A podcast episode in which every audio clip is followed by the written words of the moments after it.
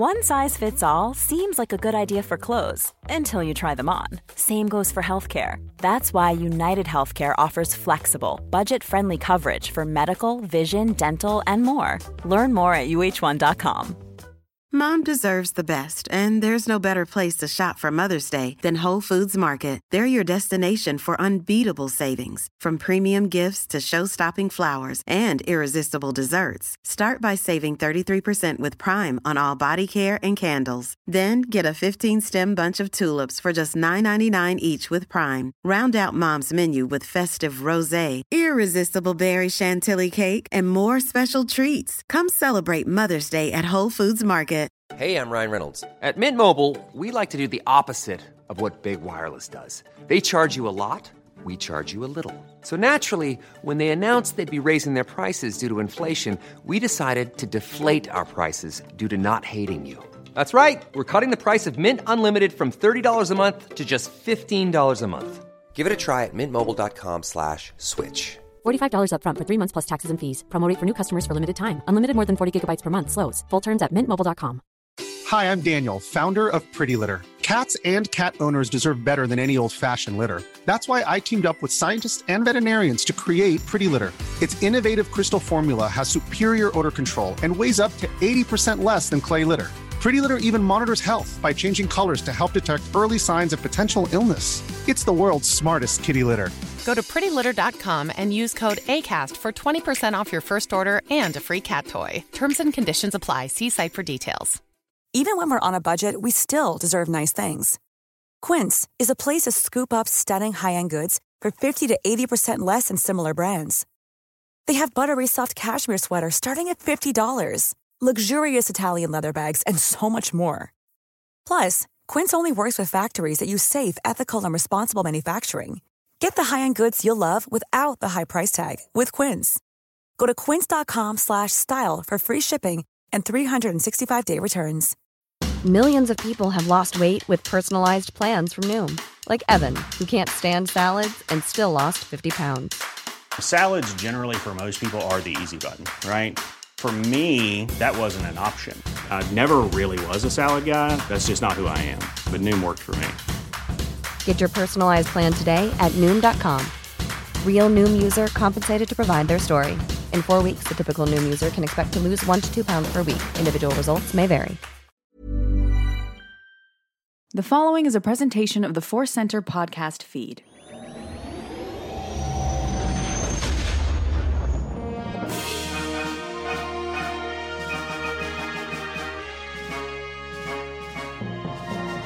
From the center of the galaxy, this is the Force Center podcast feed. I'm Ken Napzok. And I'm Joseph Scrimshaw. And I'm Jennifer Landa. Hey, all right. Hey! The Ewok horns shout out to the heavens. Gangs back together. Uh, as we announced last week, uh, we're uh, doing uh, little programming changes. We're going to have shows of just news, shows just questions, our deep dives, Clone Wars report returning, but most importantly, Joseph, we are joined uh, once again with uh, on this new show by Jennifer Landa. Yeah, we are so very excited for our new news show, uh, breaking news from a long time ago. Uh, we don't know what we're going to call it yet, just throwing some things out. But the important thing is we're going to be able to really concentrate on talking about some of our, our life and Star Wars adventures at the top of the podcast, like Ken and I have been doing uh, for a while now, and then dive into the latest Star Wars news with Jennifer. Welcome back, Jennifer. Thank you so much for having me. And thank you to all of you who have said such kind words on Twitter and on Instagram. Oh my gosh, I've been so overwhelmed. I'm like, wow, people, people really like me. Thank you. So kind it's always nice to feel that. It is. Uh, it's great to have you back. Uh, and uh, really, in truth, y- your spirit was always here. Your uh, programming, your Happy Beeps, Jedi Beeps, the, the entire catalog is here. But uh, we're so happy that the opportunity exists for uh, Jennifer to join on these shows here for the news shows. Uh, we are going to be diving in, like Joseph said, breaking news from a long time ago. Doesn't it? it, it you know, it's not bad. That's not bad, Joseph. Don't, don't, don't hit, your, hit yourself in the face with that one. There. Um, we're going to get to all that here in a second. We're going to remind you that first, uh, today's podcast is brought to you by Audible. Get a free audiobook download and a 30-day free trial at audibletrial.com slash force center. Over 180,000 titles to choose from for your iPhone, Android, Kindle, or MP3 player. A little bit later, as always, we'll have our Force Center recommends an audiobook we think you should try out on us. But as always, that's not all, Joseph. No, we have another offer as well. Insight Editions is a publisher of a ton of great Star Wars books and other pop culture books. They are offering 35% off across their website if you use this special link, insighteditions.com slash discount slash FC35. This week, we're continuing to recommend the Insight Editions book, The Mini Book of Lightsabers. Jennifer, I don't know if you've seen this, but the, they're not lying. It is a book of lightsabers. I believe it's alphabetical by the owner of the lightsaber and it's a little teeny tiny book, like a little Ewok walkling could be reading the mini book of lightsabers. I love it. I want to get it for my girls. They'll use them in their like little dioramas and stuff. It'd be so oh, cute. they are just about. It's a pretty big book for Barbie, but around the right size. It's like a Taschen book for, for Barbie. Anyway, okay. if you're interested, you can use this link insighteditions.com slash discount slash FC35. It's a great book, and I had to remove it from my desk here because I have a habit when I record. I just have that nervous. I grab. I'm even now playing with my ring. I'll play with a post-it note, and sometimes you'll hear in a recording, I'll I'll drop something. It's because I'm just kind of fiddling. Uh, the last time we recorded, Joseph, I had that book. I just kept flipping. I wasn't reading it. I just kept flipping the book. I just kept. I just like I got to put it. So it's on my shelf. I'm seeing it. I can't touch it. Far away from grasping hands. Uh, we're uh, going to get into our uh, segment. We always talk about uh, life adventures, Star Wars, Star Wars adventures, and how they intertwine. We do want to acknowledge uh, this is uh, as you know. You could say this almost any day. Quite frankly, the world is big enough and full of so many problems. But every once in a while, you know, just things really just race to the forefront and affect all of us or on our minds. And there's a lot of things recently that are are going on. I think last Thursday when we were recording, we actually had put out our episodes, but you know, we had uh, the situation in in, in Texas uh, going on with uh, just uh, Governor. I don't don't get me started uh, on that guy, but trying to win election through rattling fear and a horrible legislation out there, and that kind of was on everyone's hearts. And then the situation the in, in Ukraine where. Um, uh, Putin in, in, invades that country there, and it's something that's uh, close to me. Uh, to be clear, no one I know is over there still, other than a comedian friend of mine. Turns out was there developing a show and had to get out. Uh, but that's where my family is from, and so I've just been, uh, you know, focused on that, looking at that, and Joseph, we just want to acknowledge that that's going on while we record today. Yeah, absolutely. It is. Uh, it's been a, a, weird several days where just like so much is happening, and uh, trying to find that right line between uh, a lot of discussion on social media of like we need to still uh, find joy we need to still uh, communicate with one another we need to still joke but then that kind of mm-hmm. fine line of like uh here's my podcast like yeah. uh on thursday like you said we released the episode but but we held off on on promoting it and yeah it's this kind of delicate time where you you want to continue with life to you know use the star wars analogy to celebrate the light side uh, but you also don't want to just ignore the really uh, dangerous and uh, upsetting things that are going on. So we want to fully acknowledge them as we plunge into fun fun star wars world and, and fun world. Yeah, yeah, uh, Jennifer, I, I, know you'd agree, and uh, you uh, raising those young Padawans, uh, probably uh, the state of the world can sometimes get you down even more than us. Oh, it's just constant, you know, whether it's climate change or um, what's happening now uh, with Ukraine. It's just, it's overwhelming. Um, so, yeah. Mm-hmm. mm-hmm. Look into their generation, but I think unfortunately we have to move a lot sooner than that, obviously. So, yeah. Yeah, and, and, and part of uh, diving into Star Wars is to uh, take those big themes from a galaxy far, far away and apply them to uh, what we all experience in life, big and small. Um, but we also recognize this podcast is a, a distraction in a good way, uh, not a, not a not a head in the sand type of way, but a distraction. Uh, I had it described by a listener, uh, Trey Trey Thompson, who, who writes in every now and then. Was like, hey, you don't understand with the state of the world going on, everything. It is it is a, a fun routine, a needed routine to put on my headphones to listen to you guys at work for um, you know a couple hours and and and we understand the value that. We're no we're no heroes here. We're just doing our fun star wars podcast but we appreciate that and we're all in this together is what we're saying but also uh, we are going to celebrate star wars the news uh, we got a lot of things to, to, get to here and our own life adventures. Uh, i'll start with you joseph because you took one of the most beautiful photos i've ever seen on the internet two martinis in the moonlight. How was your life adventures uh, you know, sometimes a, a, week will happen, and we are talking about our life adventures. I'm just like, I, I, I did all my stuff. Uh, some things were happy, some things I was writing podcast. Uh, felt happy, felt sad. Uh, this was a bonkers, uh, big week uh, for me. Um, and honestly, Star Wars really helped a lot. So, Big thing is, uh, you know, my wife and I bought a house in Minneapolis uh, where we used to live back in 2008. Uh, we did not buy it out of uh, real estate acumen. we bought it because we just fell in love with that house. And uh, eventually we realized that we wanted to be somewhere else. Moved to Los Angeles. We weren't able to sell the house. We've been renting it for years. So the time finally came that it's time to sell the house. The renters moved out. The market's good. This is clearly the time. Uh, I almost think about that house like a relationship that didn't work out. Like, you know, back in dating days, we're like, we both really like each other, but it's just we need to be at different places. It's just like, uh, I, I love you, but it didn't work out. Uh, so it's been this, it was this really weird process to sell it and to not physically be there. And, you know, normally when you sell a house or even move, you, you go right from the old to the new. Uh, so just long story short, it just hit me like a ton of bricks of just like, I absolutely know it is time to let go of that. Uh, but I love that house, and it hit me much harder when I was just sitting here on a Wednesday and just got an email like, "You don't own that house anymore. You can't mm-hmm. walk in there." Uh, and it was one of those times where uh, the lessons of Star Wars, uh, Star Wars pulls philosophy from lots of other places, so it's not the only place to find these lessons. But uh, since we spend so much time with Star Wars, and it's a fun world of aliens and laser swords that also contains this philosophy, it really helps for me uh, to think a lot about uh, the idea of, of letting go and that uh, sometimes it is just it is totally okay to be sad and still know it's time to let go. Like holding on to that house wouldn't have done anything. It would have just mm. uh, we weren't going to move back. More renters would have come in. It would have taken us it would have been a stressful experience for us. It would have just been clinging to something. And it was this really great Star Wars lesson of like, yeah, you the whole attachment thing isn't just about like never care about anything. it's realize when you're maybe being destructive to yourself to hold on to something because you're just afraid of letting go and experiencing that the pain, you know? And it was really, really sad. I cried a lot. Yeah.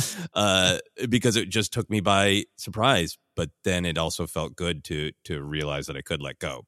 And then mm. uh yeah, and then we we um took a, quick weekend trip uh, to the beach that which we had already planned and took some pictures of cocktails and that was great too. Love, no hey i get it. As someone who has cried um, every time he's moved out of a house or apartment in la for the last 24 years even the one i was desperate to get out of i understand of these uh, eras of your life these chapters of your life and having access to it and, and the walls could speak and and uh, I feel I felt it. I felt it when I saw your Facebook post about it. I, I feel it now. I understand what you're saying, and and a powerful lesson of Star Wars there.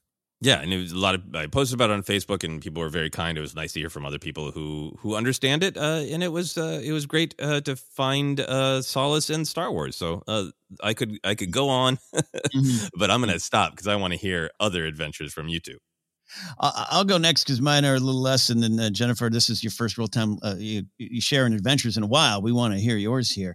Uh, um, for me, it was another busy week, and and state of the world again. I, I this, this this Ukraine situation is uh, is something I've grown up with. My grandmother was from Kiev. My grandfather was Circassian. I've told some of the stories here. And growing up in the 80s, coming of age in the 80s, it was just always easier to say I'm Russian. That's not true. Uh, uh, my dad was born in Graz, Austria on the way over. My, my grandmother was kicked out of the USSR uh, by Stalin's regime the, after the war, as was my grandfather. They met in a relocation camp. So I've grown up for 46 years now, coming up on 46 years, of hearing my grandfather, who passed away only two years ago, my grandmother last year, hear my grandfather – curse the name of Putin and Stalin and so many.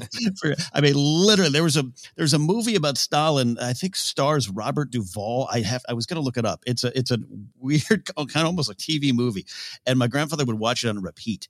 And when I would just come visit and we'd go get some El Pollo Loco chicken, he'd just sit there and he just would tell me some of the stories of things experienced. So it's just one of those ones that's just I'm, I don't want to say I'm super connected to it, right? I'm, I'm, not there. I'm in Burbank. No tanks are on my doorstep here. I want to be clear about that. But I've just, it's, uh, uh, it's been fascinating to to watch that. But also at the same time, uh, Joseph and I are studying the Onderon arc and Clone Wars that we're going to talk about this week, which makes you you go, oh my, Star, Star Wars is dealing with some very um, deep, important things here, as they always are. And this uh, Star Wars, as Joseph you uh, uh, once so uh, wonderfully said, Star Wars is all about uh, avoiding wars.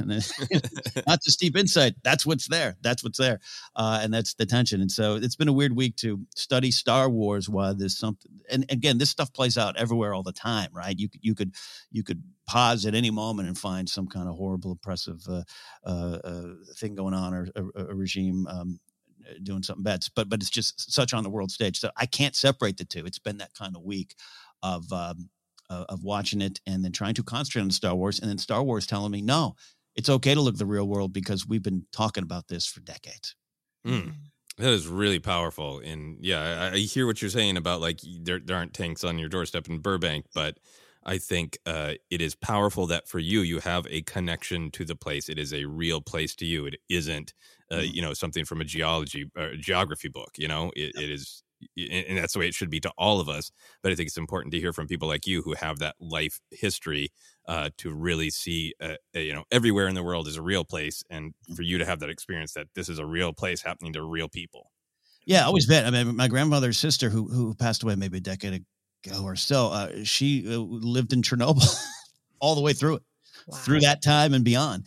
And my memories of my grandmother sending her food and clothes for for years upon years, uh, and then having grandparents who always say, "Eat, Kenny, eat," and I had to eat every morsel of the plate because uh, their grocery stores in the 40s during the war had nothing on it and was never going to have anything on it. It's just it's a different perspective. And again, I'm wonderful life, wonderful life. Um, I don't want to falsely connect myself to something. Uh, uh, but it uh, it was hard. But but Star Wars, um, again, eh, like Joseph, you, you, you selling a house, Star Wars is there to comfort you and teach you and push you forward. And, and uh, Star Wars this week, ah, oddly enough, I mean, the Onderon arc is based on the Soviet Afghan conflict.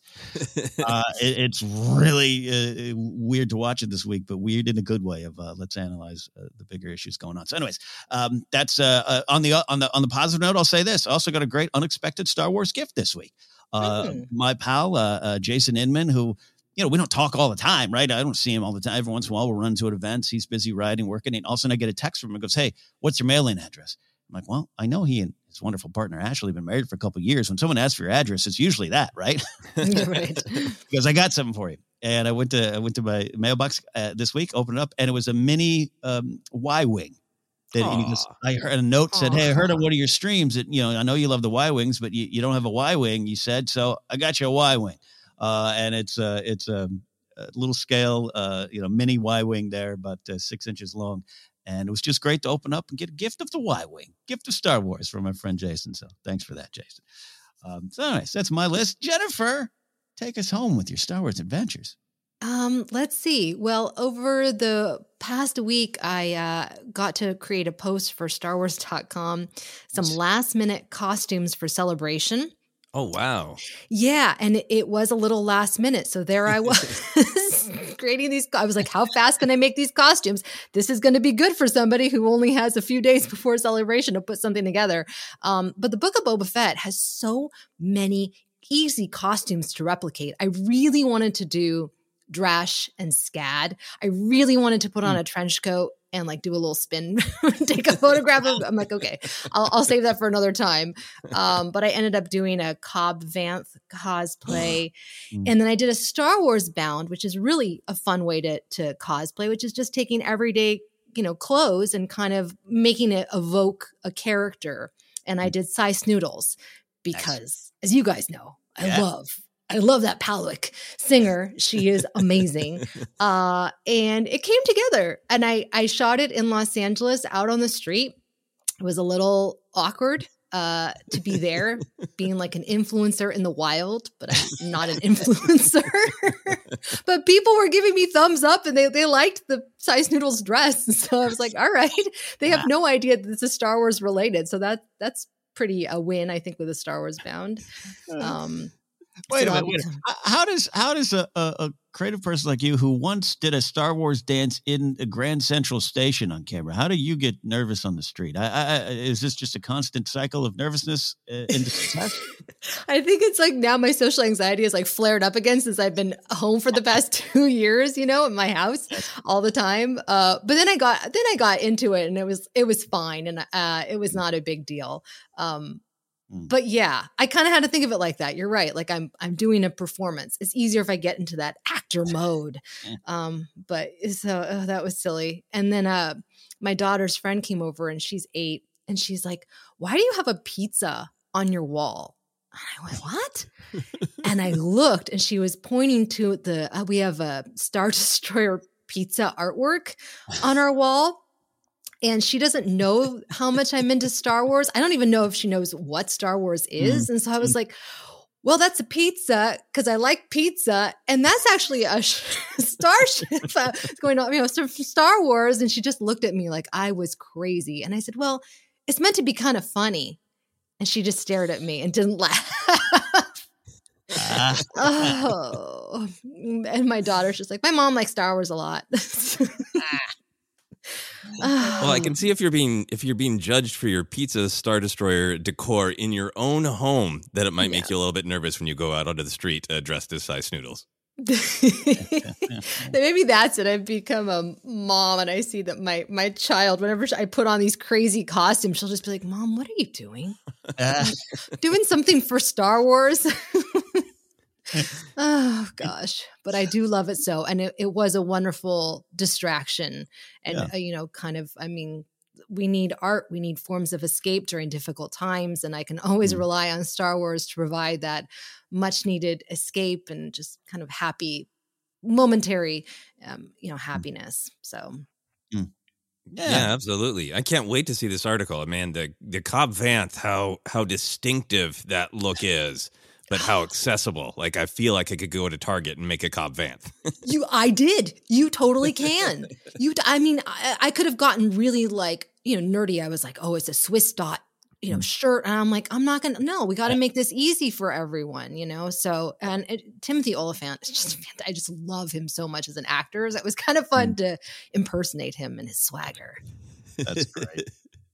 That's great. Yeah, uh, uh, yeah. If I'm going to Target, I don't need what did you call it? A Swiss dot? No, I just need red shirt. Red right. Shirt. uh, easy peasy. Great. That's great. Well, you talk about the temporary joy of Star Wars. It's a, it's a temporary lifetime uh, supply mm-hmm. of uh, joy there. Well, that's great stuff. We've uh, we've adventured, we've lifed, and now we are going to look at Star Wars news. We're going to start with actually, I'm going to start with a confession, Joseph, if I may. Yes, um, please. I got. I have uh, been going back on Acast and having to drop uh, like uh, mid-roll commercial breaks into all of our old episodes. It's a long process. Almost done. I have a couple couple uh, years left, but got most of them oh done. oh I, I have to go back in the older episodes before we took breaks and find good spots, which means I have to listen to pretty much every podcast. I've been listening to old episodes, and uh, the way Jennifer ran the news, I just I feel intimidated running oh, the news no. now in front of Jennifer. It's just good memories of good times. But uh, we're going to start with a light spoiler warning for this first um, uh, article, uh, news story, only because it, there's nothing that is actually spoiler in it, but the speculation and just the fact that it's out there could lead you to to uh, maybe feel spoiled for Kenobi or any upcoming series. So we're going to give that light warning if you're that type of fan who wants to know absolutely nothing. We always respect that, and we give you that chance to duck out now here for this first story. But for those that have stuck around, Ian McDiarmid talks the potential for more Palpatine. I'm adding the exclamation point. Uh, this uh, reading from our friends at Star Wars Newsnet, uh, but taking a story, uh, covering a story from uh, Metro, which is, I read the actual article. It's like almost like the old TV guide interviews. It's just like a panel on page, like gossip around town. Here's here's the hot or not, who wore it better, all those kind of things. Uh, well, the answer would be hot if it is. Uh, yeah. Um, the Emperor himself, Ian McDiarmid, was talking with Metro. The actor said that uh, Palpatine is dead, dead, dead after the events of episode nine. Those are my words and his point of view. He had a great statement about uh, his ungrateful granddaughter uh, ending things for him. But he added that it's possible that, as he said, Vader's mentor uh, might be discovered once again sulking in the shadows. Now, this, of course, confirms nothing. It's just an actor we love answering a question asked, um, but with Kenobi Andor, Lando, and of course, more stories on the way. It's not unreasonable to wonder about the further adventures of Sheev. So I want to go to you both here with gut reaction. Jennifer, do we like the idea of him popping up anywhere at this point in the Star Wars story? I like it. You know, I've I've warmed up to the idea of cameos and quick appearances. I just think it adds it adds to the story, it adds to the continuity.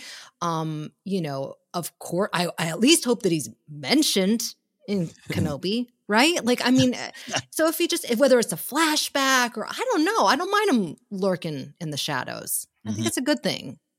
Yeah, it's good to have the evil lurking in the shadows, right? That's ev- evil that's driving anywhere. Meaning for the story, for the sake of the story.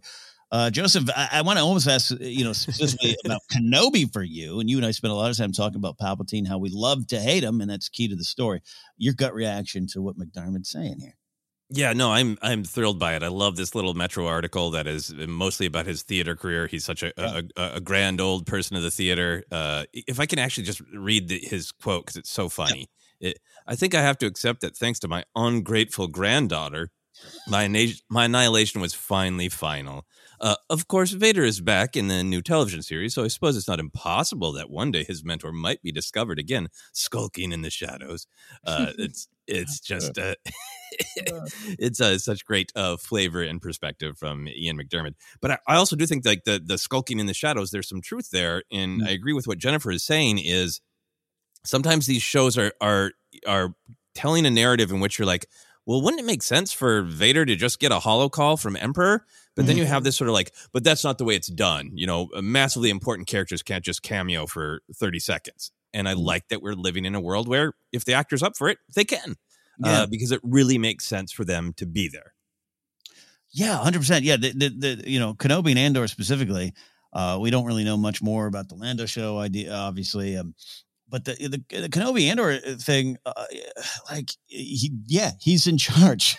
he's the boss. He's handling something, having to launch your paperwork. You're he's going to hear something eventually. Uh, so just in that way alone, my gut reaction is uh, I love this idea, but I, I love it more for Andor than Kenobi.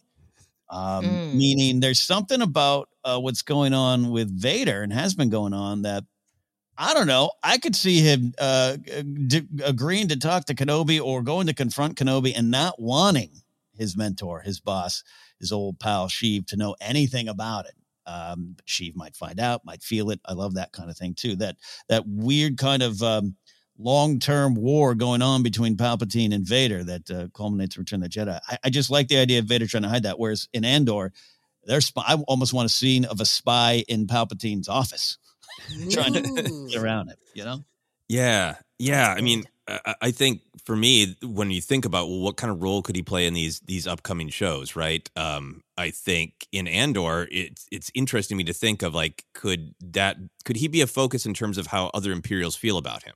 Because Andor is, you know, trying to uh, to turn people or you know get them uh, get information from them, and so my mind goes to is there room for a story of uh, you know an imperial kind of realizing the truth of who and what old Sheev palpatine is? That's a story we haven't seen on screen a lot of like well the, the empire is the legitimate government and it keeps all the ships running on time.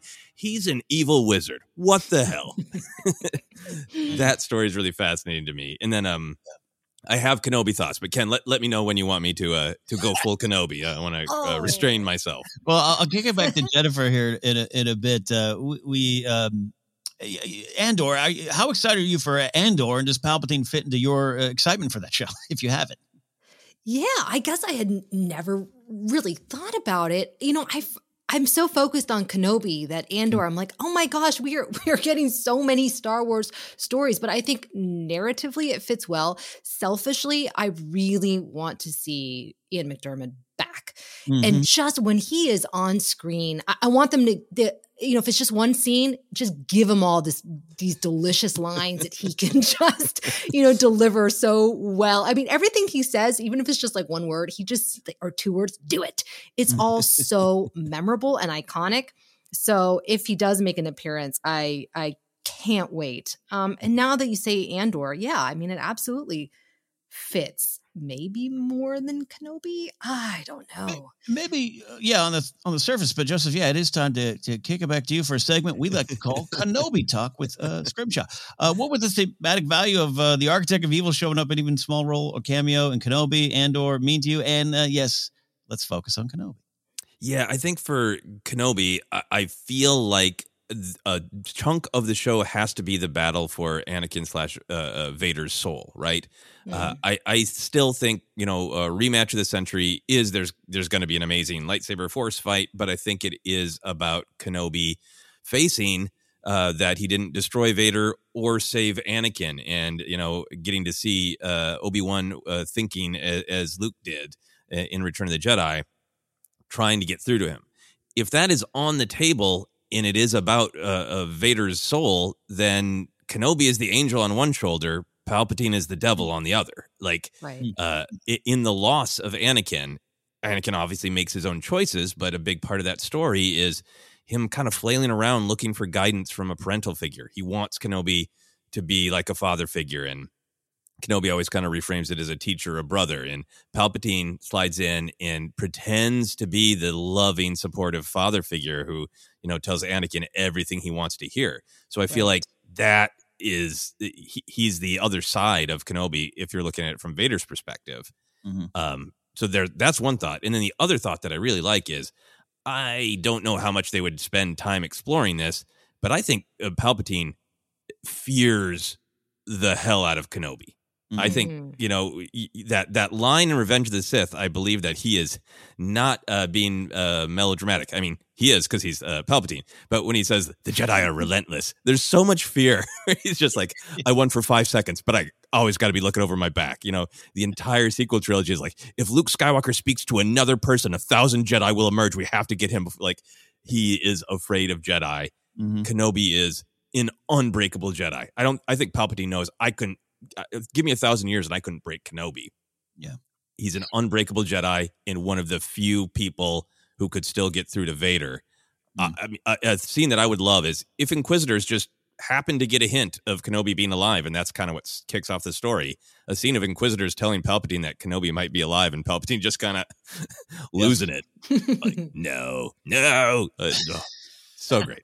Uh, I I love what you're saying here, and and his relationship with Kenobi. Uh, I had mentioned recently some of the Star Wars archives comments from Lucas himself to Paul Duncan that uh, the the Darth Talon stuff came out of that that those news articles. But in that article, it's this idea of Palpatine being pretty upset that Kenobi damaged the toy he just bought. Like he yeah. got this bad version of the toy he's been coveting the whole time, this broken in half Vader that he's, you know, reconstructed to the best of his ability, but kind of sets uh, Palpatine on this course of maybe also seeking out other options too along the way. Hey, look, he's got an offspring. Hey, that's a that's a better option. So you're right. That there's a built-in not rivalry like it's a sports contest, but I love uh, a fear that nags at Palpatine. So you're right. To my earlier statement of Vader trying to keep it secret, maybe that's part of the tension. Vader is trying, and Palpatine's starting to sense something, and maybe that creates a, a tension with the devil on his shoulder. I don't know um, where to take it from there because I'm not a talented writer like that. But uh, I'm putting it all on the table here. Uh, Jen, anything jumping out here that uh, that you like about these scenarios?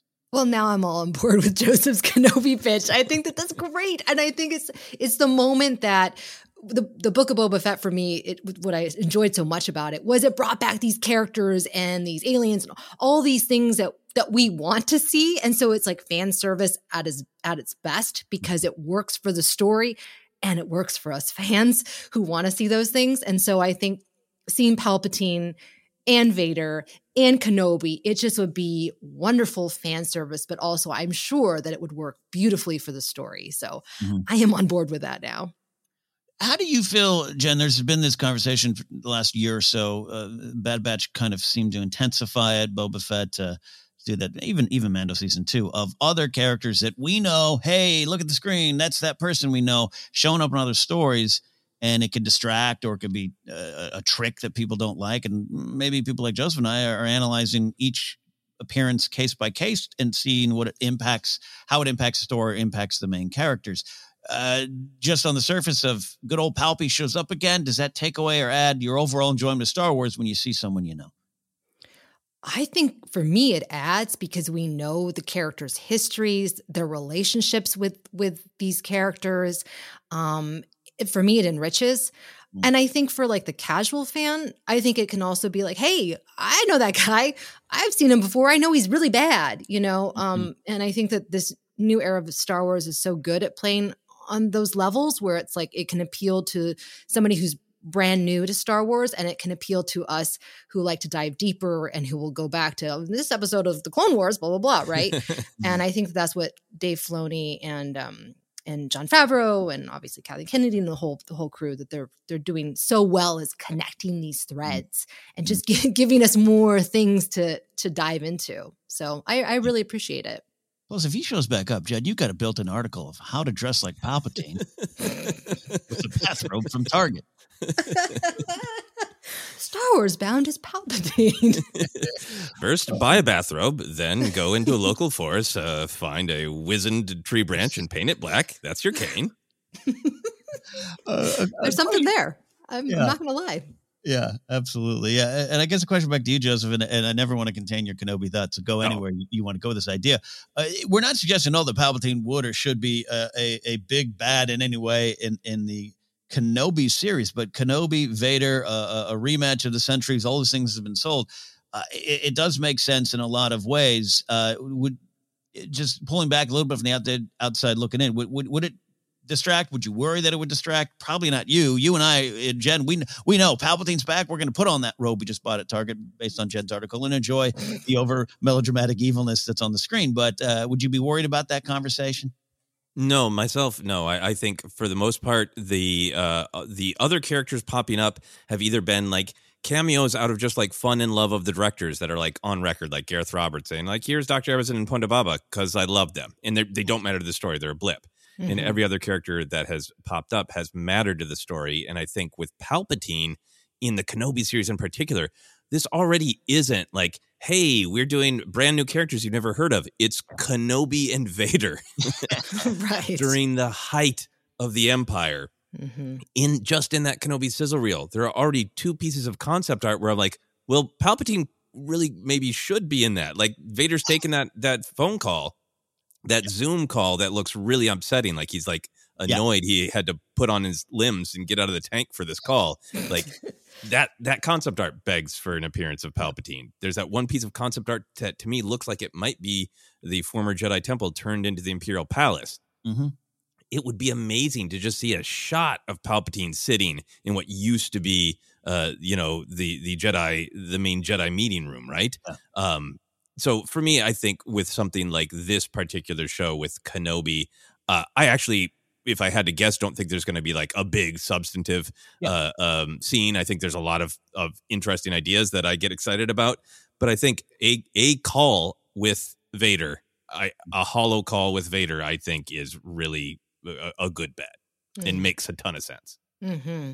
Absolutely. All right. All right. We're going to end this story doing exactly opposite of what our t-shirt preaches. We're going to speculate irresponsible. Uh, Joseph, you, you kind of put some chips on the table there.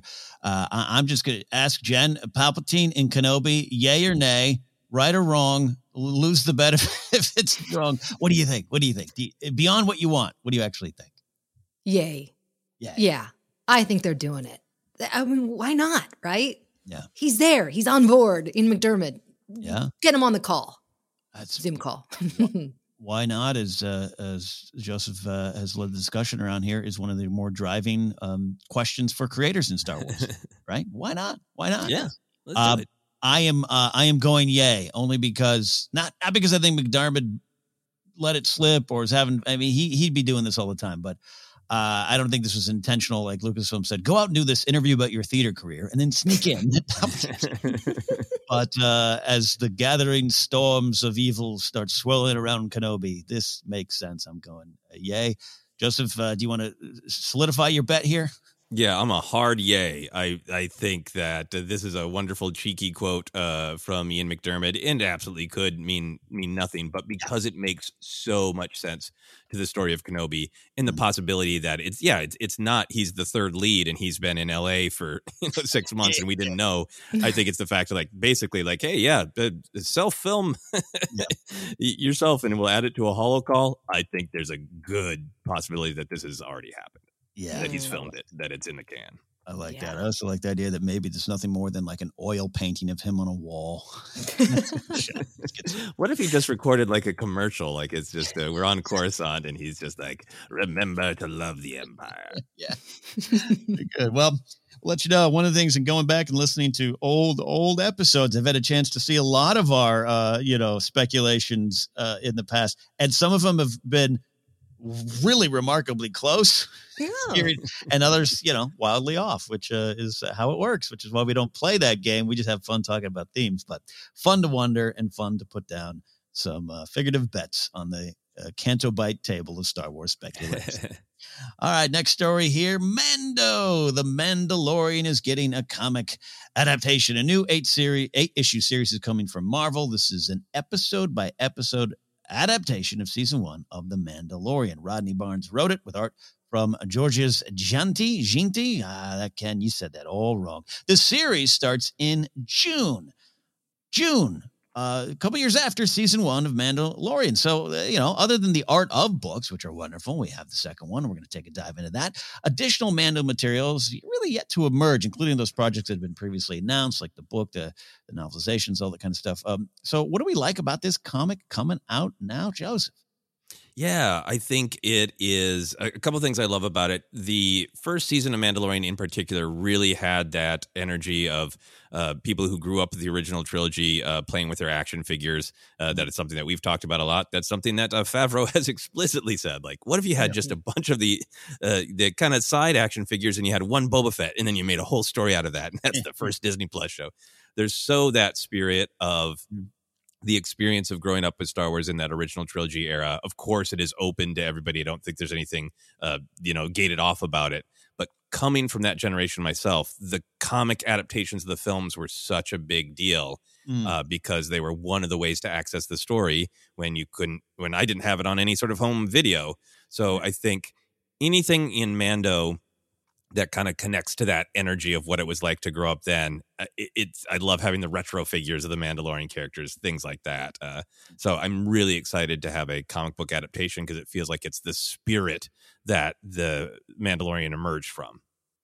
Yeah, really. Yeah, that's a good thought uh, about that. There, Jen. Uh, you getting these comics? What do you think about them coming out? What do you what do you what do you think? I am so excited to see Grogu in comic book form.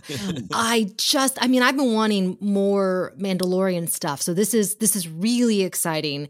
Um and George's and forgive me for mispronunciation. George's Jinty's his artwork style um if you go to his Instagram you can see it's really detailed. Um and I I'm excited to see his take on on this story and i'm already getting ideas for how i'm going to copy those pages Mm. and i'm going to use them for decoupage and i'm going to create frames i'm going to create all sorts of you know vases whatever because i just know it's going to be beautiful oh i can't wait Yeah, yeah. And I. Usually I try to look up and make sure I can get some pronunciations, uh, a little uh, pronunciations and pronunciations uh, a little uh, better. I can't, I've always struggled to say the word. It's been one of the great ironies of my life. Um, yeah, I ran a little uh, late on notes this morning, so um, apologize. No worries. Yeah, um, yeah, yeah. I uh, I love what you're saying, Joseph, too, about the the the books of the past and and like I even have the Heir of the Empire ones, and I have Mm. not read them since I bought them, which is weird to say. Uh, I have a weird relationship with that book series where I love it because it brought Star Wars back. But over the years, it's become less and less a story that I I like, and and and I have the comics because I want to go. I want to go take some time and look and revisit it from this point of view and see what each frame does to the story, slowing down in a way the story. And Mandalorian season one, I w- I won't say it doesn't move at a breakneck pace, right? But it like it it, it, it, it it's a little it's that tone poem thing we always talk about. It, it, it's offering a lot up, and I think if you can even slow those tone poems down a little bit more, I think I'll learn more from the series. So I'm excited. Uh, and I guess I want to kick it back to you, Jennifer, too. You say you want this. You want more Mando content. Mhm. Uh, uh, what do you hope to learn from this particular retelling other than more wonderful Grogu art? I think what I like about the comics is that they can sometimes give insight into what the character is thinking. Um, and and so I appreciate that, uh, especially with Mando and you know when he first discovers the child to get like his inner inner thoughts. And I know that they can't go too far with it. You know what I mean? Like they I mean, we're going to be scouring the story for any new nuggets. Uh, we're not going to learn anything new about like the Grogu Yoda Yaddle species or anything like that. But I there could be some little, you know, kernels of of insight. Um and I think that that makes it fun. But at the same time obviously they have to be careful with with uh was presented in the show, Yeah, canon and all that. Yeah, I think they're not going to go, uh, you know, crazy with going into Din's head. But even Mm-hmm. something as simple in the visual storytelling of, you know, his relationship with Omera, right? Like a Mm. panel where he looks more broken up about the choice to leave her, right? Like just a, a visual adaptation choice that gives you the opportunity to see it a moment from a slightly different perspective or uh, dive Mm-hmm. into a specific emotional beat. And like, because you can just stop and stare at it or make a face out of it. you know? Yeah. you can really celebrate a specific emotional moment that is frozen on the page. Mm. Exactly. Yeah, uh, yeah. How, Joseph? I'll start with you. you know, Jennifer kind of touched upon it. You're like, how much would you want from Grogu's point of view? I, I wouldn't expect that too much, and I think there's some mystery they need to keep there. But I don't know. Just seeing a little things from his eyes, I, I- even just from a panel looking out. I don't know. Do you? How much do you want uh, from I- Grogu? Kind of want that. I think that's the biggest challenge of this comic book adaptation is as far as live action storytelling goes, Mm-hmm. The Mandalorian is already very much like a modern comic book. There's a lot of action, the dialogue is sparse. Uh, the important um, like some of the most Im- um, important emotional beats Mm. are visual, right? I mean, you can almost imagine the comic book panels of Din looking at that little silver ball and making the choice to go back, and it's just told visually. Mm. You go along with that, that so much of uh, the power of Mandalorian is the visual storytelling, not just on the screen, but in the fact that it ends with artwork. Mhm. Yeah, yeah, yeah. so many of the moments when I was picturing, like, what do I want to see? And I was like, um, do I want to see them just recreate all the concept art that we know? I started listing images that, like, we know they're iconic because they're the concept art that's at the end of the episode that are in the wonderful art of books. That's the biggest thing for me is how much are they just going to try to have it be uh, this visual delight, but try to have it be literally from different perspectives than some of the famous images we know. Hmm. Yeah, yeah. That's interesting, Jen. You you intrigued by this here? You you're our Grogu expert here. I'm- I'm Yeah, I'm- that your title. my Grogu expert. I mean, yeah, I think that they they have to right, to make it, you know, not just a collector's thing, but make people talk about it and to, hey, do you see? We we get to know a little bit about what Grogu is thinking when he wants to, you know, save Din Djarin from the Mhm. what is it, the mud Mudhorn or whatever. Um, I think that that could that could be really interesting, and it's what I like. I said, it's what I look to in the comics to get those little little moments inside the characters' thoughts, inside the the toddler thoughts of Grogu. Yeah. I think he was probably closer to like eighteen months in uh, the first season of The Mandalorian. Yeah. You're getting me really excited for like the comic book version of Grogu Cam, where we're like just seeing things like his little hand sticking out, and then you see the Mudhorn uh, floating from from Grogu's perspective. Uh, right. You know that's going to be there. I love it. I'm already. I'm getting excited. It's, it's thrilling. Love that. Love it. Well, uh, yeah, I think we're uh, collectively excited for this, uh, and and uh, yeah, again, great value, a lot of fun. I, I all the all the uh, uh, adaptations they've done for the comics. I, I, that's why I was bummed they didn't do the Rise of Skywalker one, uh, which they pulled off, and I think Jody Houser was putting that together, and and, and oh uh, yeah. having that to do it is they're fun. The Last Jedi one, the Rogue One comics, they're they're real fun, and and it's fun to look at a, a story you know and know so well from a different point of view. So we'll uh, take a look when those come out again in June. All right, we are going to take a quick break. Before we do, though, we're going to recommend an audiobook for you, Joseph. What do we got today?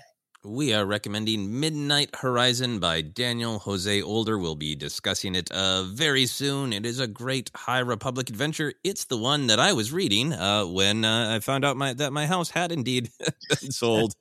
It's a very emotional book. It's good for lots of things, so I highly recommend it.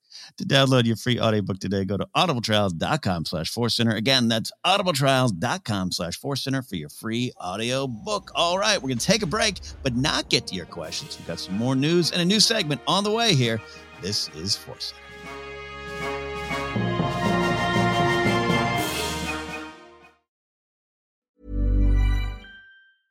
A lot can happen in three years, like a chatbot may be your new best friend. But what won't change? Needing health insurance. United Healthcare Tri Term Medical Plans, underwritten by Golden Rule Insurance Company, offer flexible, budget friendly coverage that lasts nearly three years in some states. Learn more at uh1.com.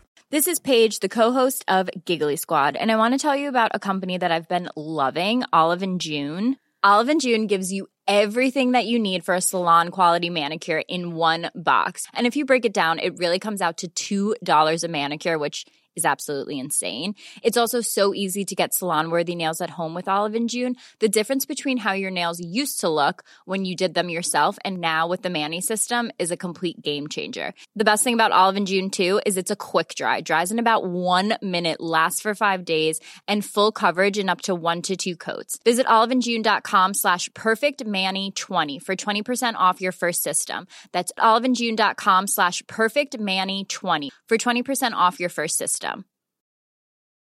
Hey, I'm Ryan Reynolds. Recently, I asked Mint Mobile's legal team if big wireless companies are allowed to raise prices due to inflation. They said yes. And then when I asked if raising prices technically violates those onerous two year contracts, they said, What the f are you talking about, you insane Hollywood ass? F- So to recap, we're cutting the price of Mint Unlimited from $30 a month to just $15 a month. Give it a try at mintmobile.com slash switch. $45 upfront for three months plus taxes and fees. Promo rate for new customers for limited time. Unlimited more than 40 gigabytes per month. Slows. Full terms at mintmobile.com. Many of us have those stubborn pounds that seem impossible to lose, no matter how good we eat or how hard we work out. My solution is PlushCare. PlushCare is a leading telehealth provider with doctors who are there for you day and night to partner with you in your weight loss journey. They can prescribe FDA-approved weight loss medications like Wegovy and Zepbound for those who qualify. Plus, they accept most insurance plans. To get started, visit plushcare.com slash weight loss. That's plushcare.com slash weight loss. One size fits all seems like a good idea for clothes until you try them on. Same goes for healthcare. That's why United Healthcare offers flexible, budget friendly coverage for medical, vision, dental, and more. Learn more at uh1.com. Hi, I'm Daniel, founder of Pretty Litter. Cats and cat owners deserve better than any old fashioned litter. That's why I teamed up with scientists and veterinarians to create Pretty Litter. Its innovative crystal formula has superior odor control and weighs up to 80% less than clay litter. Pretty Litter even monitors health by changing colors to help detect early signs of potential illness. It's the world's smartest kitty litter. Go to prettylitter.com and use code ACAST for 20% off your first order and a free cat toy. Terms and conditions apply. See site for details.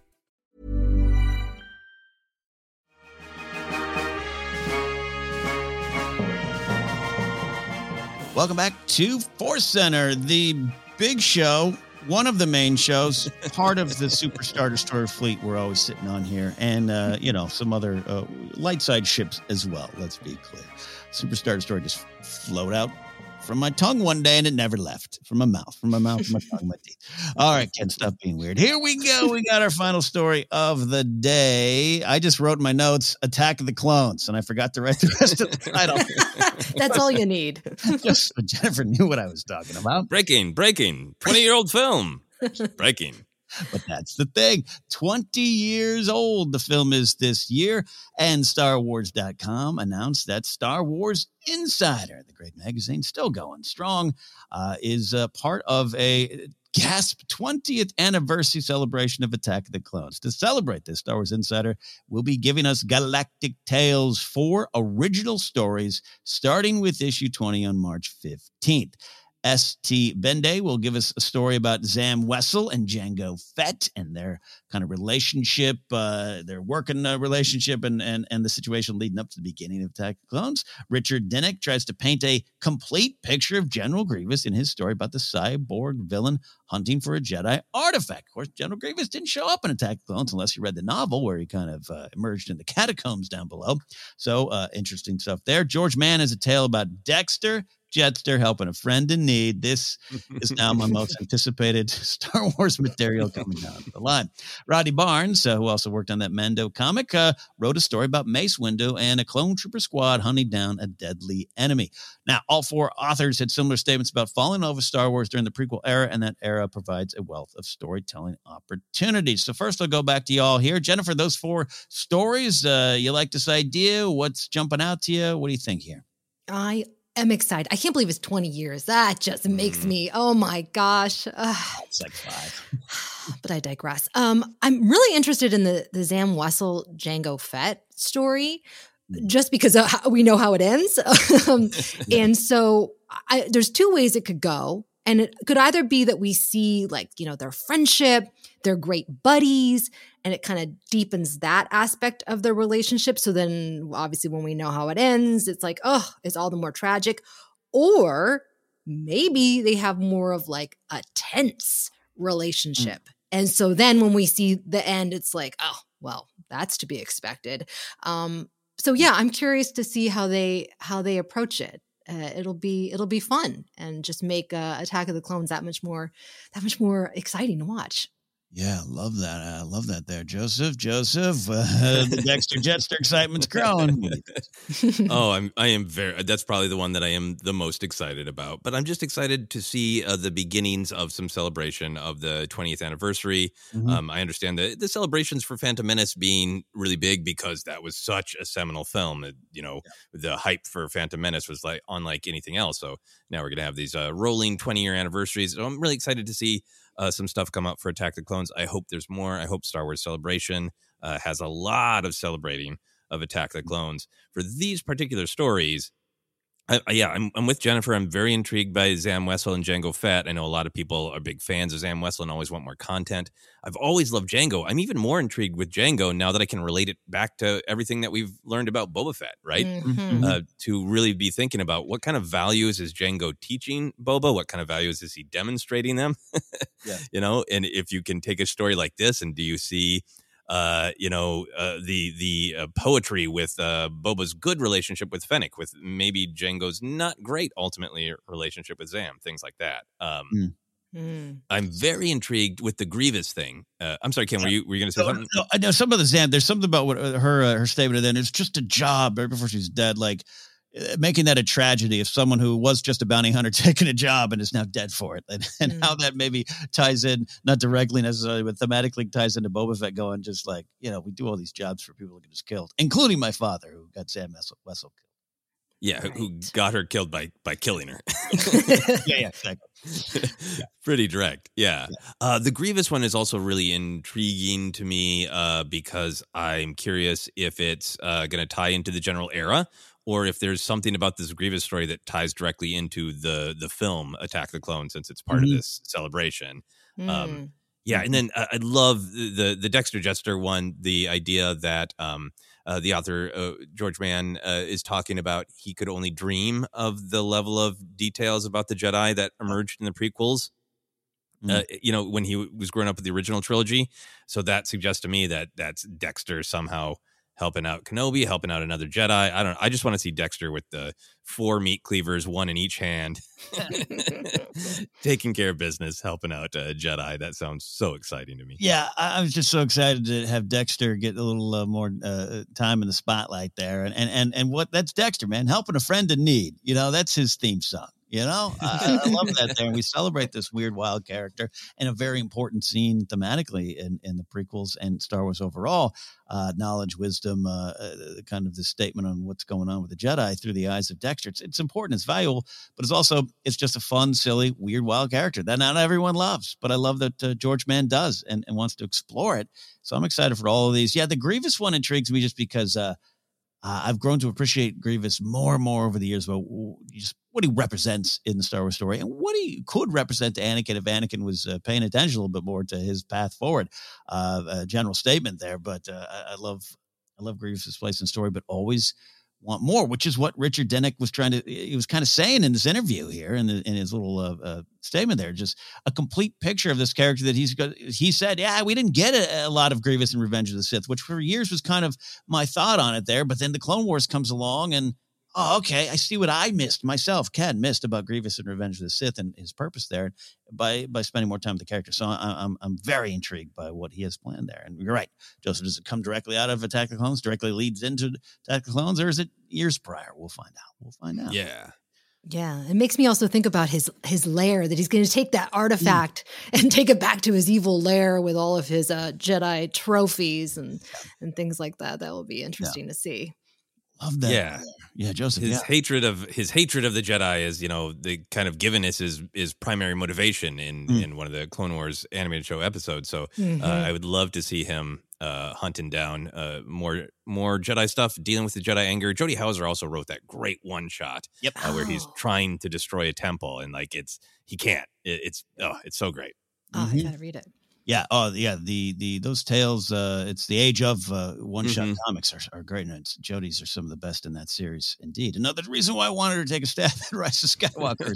she, she, did. Uh, final thought of this uh, news story here. Uh, we are original trilogy generation. We're the old fogies around these parts here, kids. Um, here we are, Joseph uh, and Jennifer, twenty years on.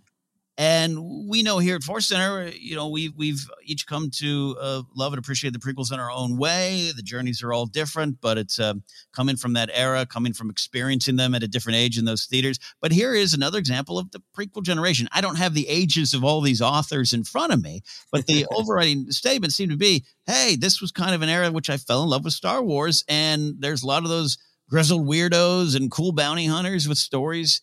To tell, which is something we carried out of the original trilogy era into the EU and card games and figures and naming figures and all these kind of things. So, what are our thoughts here uh, now from our vantage point of looking at the prequel generation coming around 20 years later and really getting to explore the era that pulled them into Star Wars, Jennifer?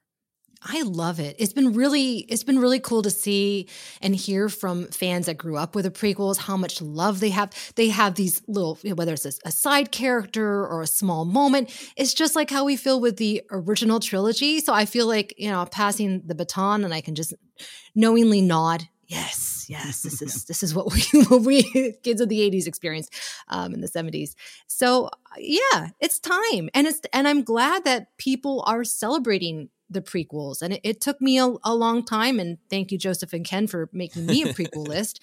Um, and I, I just i love these these stories so much so it feels good seeing that they're getting their due and that people are appreciating them and celebrating as they should. Yeah, and, and to be clear, along the way, you know, even some of the EU stuff in the mid 2000s definitely came out of the Mhm. prequels, and, and and it's not so new to a lot of the people who loved them, but uh, I think it's important that here we are at a big anniversary, just like with Phantom Menace, like Joseph mentioned in 2019 at uh, Star Wars Celebration Chicago. They have the big panel there, and all the Best shows up and everything. Get to, oh yeah to, to, to go back now, 20 years later, that is a big number. And you just put in perspective, you know, that's less time between Phantom Menace, Return of the Jedi, you know, that, or excuse me, more time uh, uh, Mhm. between those films. So it's it's a big number, and I just think uh, it's um, it's been valuable to watch this prequel generation get older and be uh, you know real steadfast in their love for this era. It's it's inspiring, Joseph. It's Mhm. inspiring. Yeah, no, I think um, uh, Rodney Barnes, who's writing the Mace Windu and the Clones uh, uh, uh, story, said specifically that growing up with the prequel generation, and yeah, we've got to see uh, some other stories over the years in comics and books in, in Clone Wars animated series of Mace Windu and the Clones. But it's just it's thrilling for me to hear somebody of a different generation going.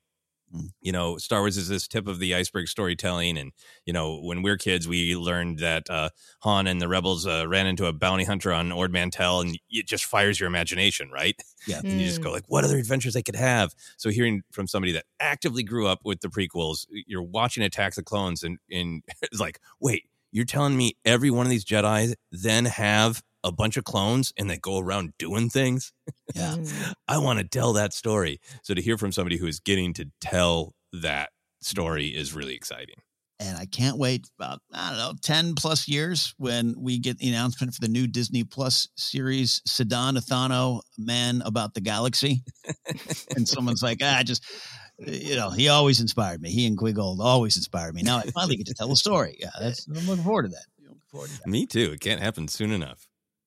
All right, that is our look at the Star Wars news. We're almost out of here. But before we do that, we are going to introduce a, a new segment called This Week in Star Wars History. That's probably not going to be the final title of this segment either. That's just a, sta- a, a statement of what's coming uh, and a title a lot of people have used. But yes, we are going to look back at the history of this franchise. It's fun for all of us fans to do that. And other shows do that, and other podcasts. And uh, hey, we do it in our regular life. So we're going to do it here on the show uh, uh, every week on the news show. We'll uh, end with uh, looking ahead at something in the coming week.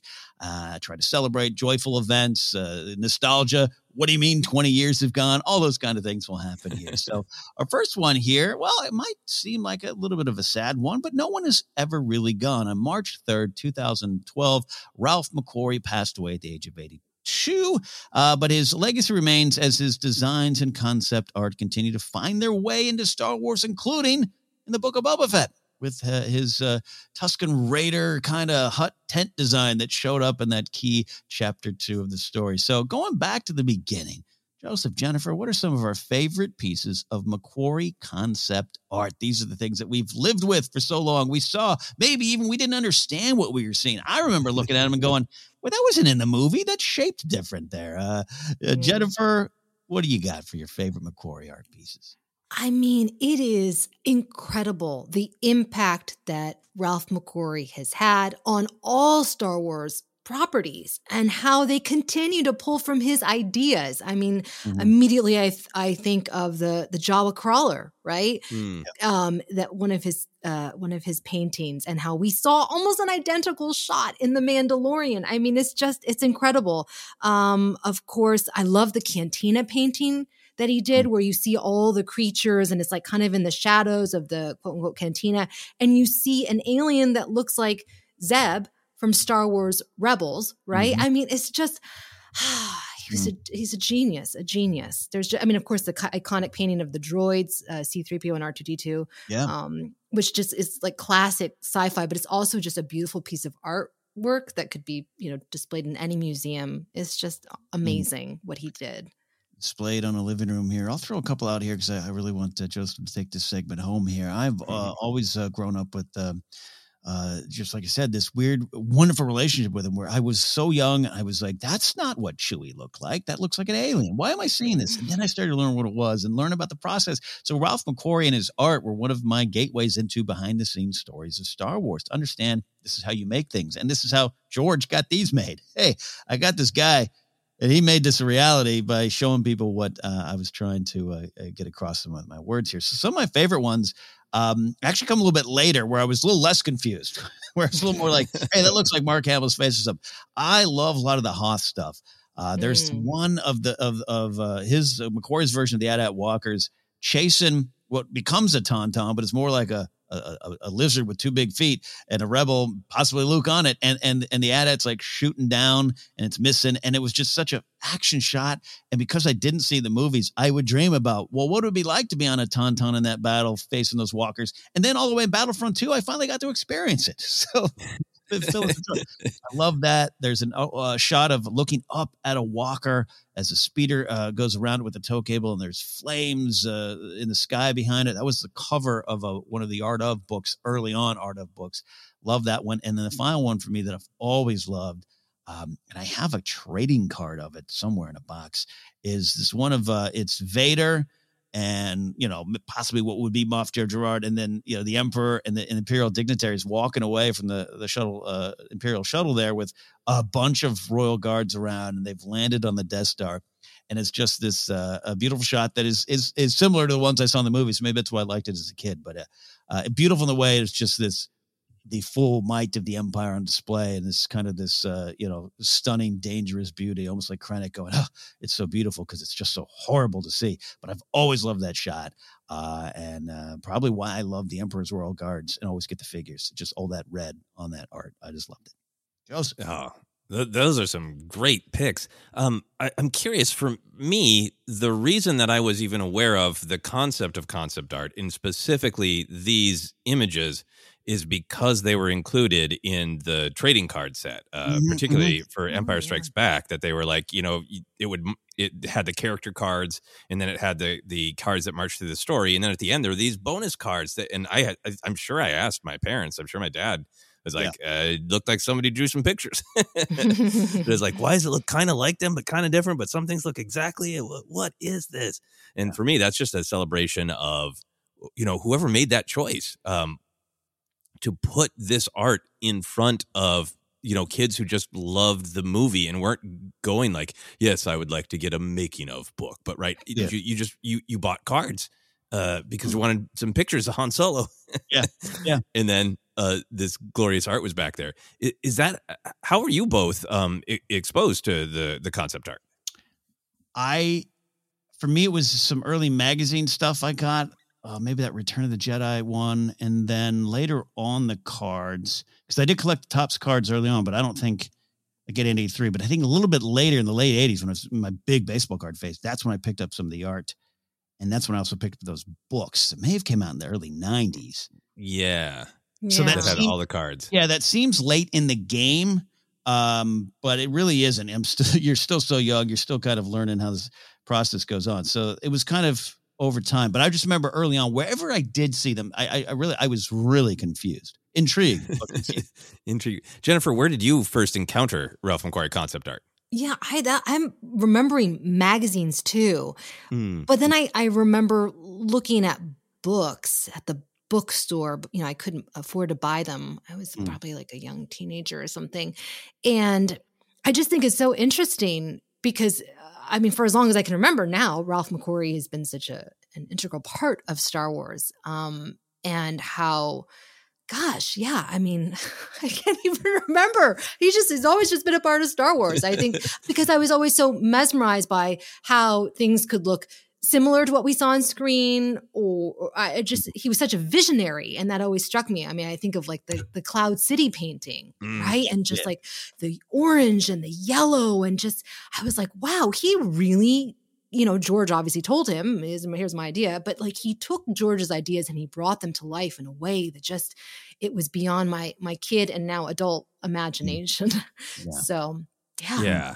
I think that's what I, I love about this whole whole story of Ralph McQuarrie. It obviously every single painting is good. Obviously, some of them he did even you know for other things once the movie was kind of uh, done, and you know he wasn't uh, you know necessarily devising uh, the look, but the the images where you can imagine Lucas saying to someone like, eh, "It's like it's like kind of a city, yeah, but it's kind of donut shaped and they're just floating in the clouds," and you're like, "Cool, George, sure."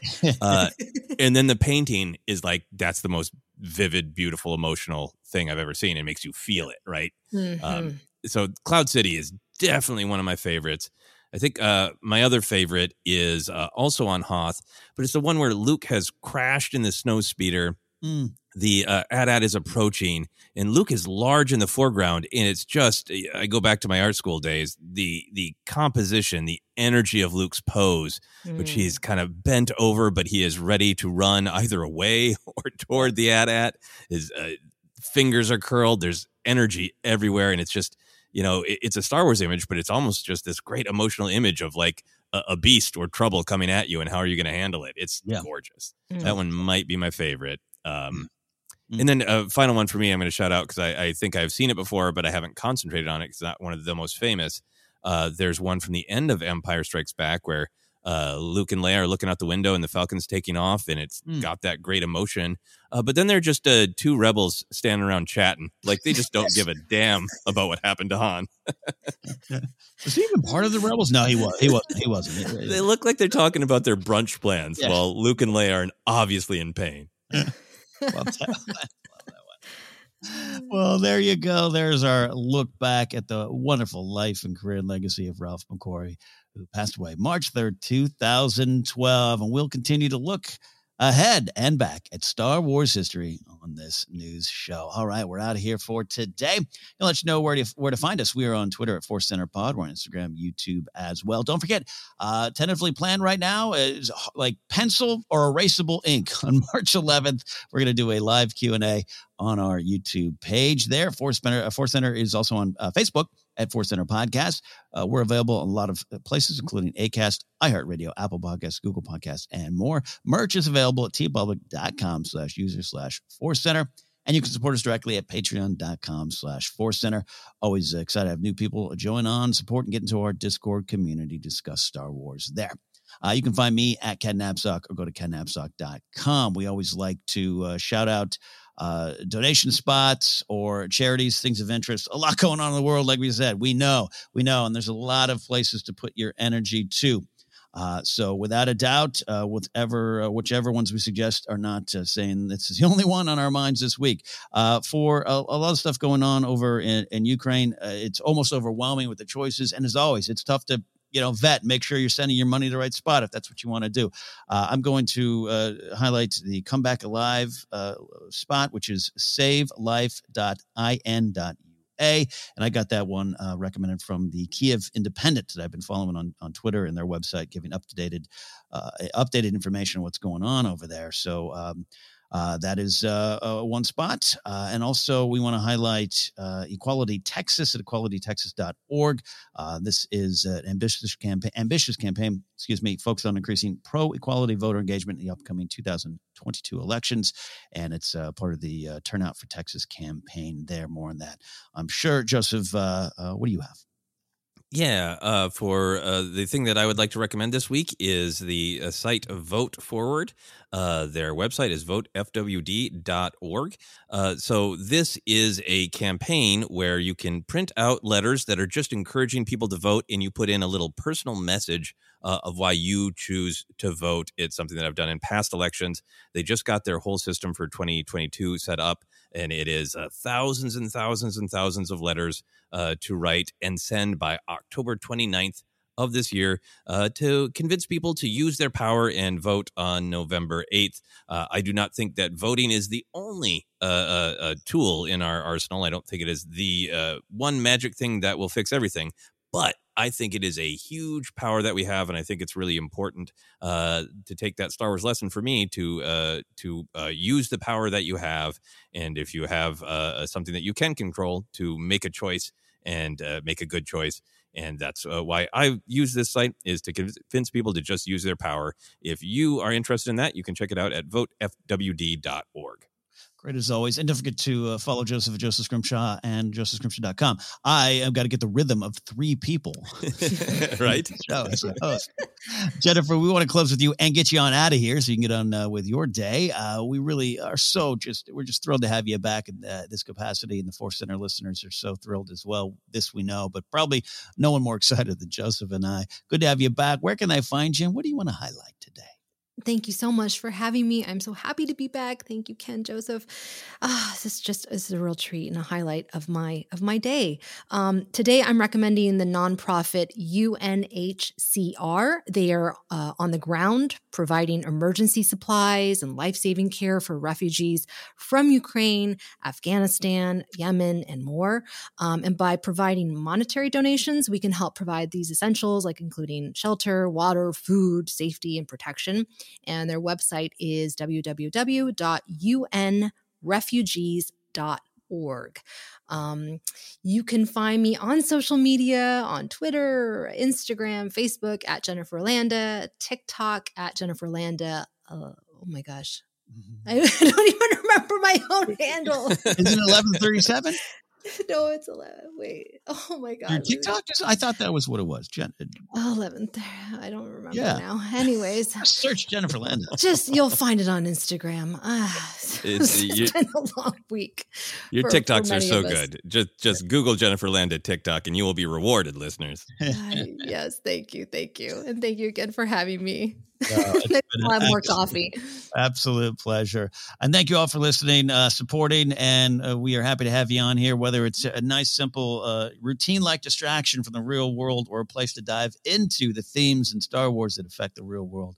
We enjoy having you all here on this journey. So for Palpatine, Palpatine, who is uh, most certainly going to be in every show coming forward, we'll see you next time.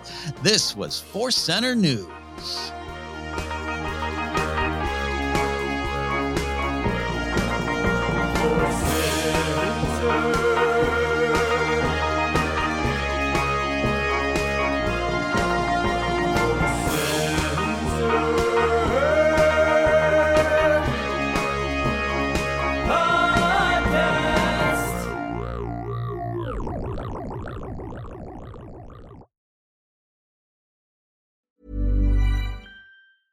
Mom deserves the best, and there's no better place to shop for Mother's Day than Whole Foods Market. They're your destination for unbeatable savings, from premium gifts to show-stopping flowers and irresistible desserts. Start by saving 33% with Prime on all body care and candles. Then get a 15-stem bunch of tulips for just $9.99 each with Prime. Round out Mom's menu with festive rosé, irresistible berry chantilly cake, and more special treats. Come celebrate Mother's Day at Whole Foods Market. Hey, it's Danny Pellegrino from Everything Iconic. Ready to upgrade your style game without blowing your budget? Check out Quince. They've got all the good stuff shirts and polos, activewear, and fine leather goods, all at 50 to 80% less than other high end brands. And the best part? They're all about safe, ethical, and responsible manufacturing. Get that luxury vibe without the luxury price tag. Hit up quince.com slash upgrade for free shipping and 365 day returns on your next order. That's quince.com slash upgrade. Hi, I'm Daniel, founder of Pretty Litter. Did you know cats tend to hide symptoms of sickness and pain? I learned this the hard way after losing my cat, Gingy. So I created Pretty Litter, a health monitoring litter that helps detect early signs of illness by changing colors, saving you money and potentially your cat's life. Pretty Litter is veterinarian developed, and it's the easiest way to keep tabs on your fur baby's health right at home. Go to prettylitter.com and use code ACAST for 20% off your first order and a free cat toy. Terms and conditions apply. See site for details. Mom deserves the best, and there's no better place to shop for Mother's Day than Whole Foods Market. They're your destination for unbeatable savings, from premium gifts to show-stopping flowers and irresistible desserts. Start by saving 33% with Prime on all body care and candles. Then get a 15-stem bunch of tulips for just $9.99 each with Prime. Round out Mom's menu with festive rosé, irresistible berry chantilly cake, and more special treats. Come celebrate Mother's Day at Whole Foods Market. Hi, I'm Daniel, founder of Pretty Litter. Cats and cat owners deserve better than any old fashioned litter. That's why I teamed up with scientists and veterinarians to create Pretty Litter. Its innovative crystal formula has superior odor control and weighs up to 80% less than clay litter. Pretty Litter even monitors health by changing colors to help detect early signs of potential illness. It's the world's smartest kitty litter. Go to prettylitter.com and use code ACAST for 20% off your first order and a free cat toy. Terms and conditions apply. See site for details. Planning for your next trip? Elevate your travel style with Quince. Quince has all the jet setting essentials you'll want for your next getaway, like European linen, premium luggage options, buttery soft Italian leather bags, and so much more. And is all priced at 50 to 80% less than similar brands. Plus, Quince only works with factories that use safe and ethical manufacturing practices. Pack your bags with high-quality essentials you'll be wearing for vacations to come with Quince. Go to quince.com slash pack for free shipping and 365-day returns.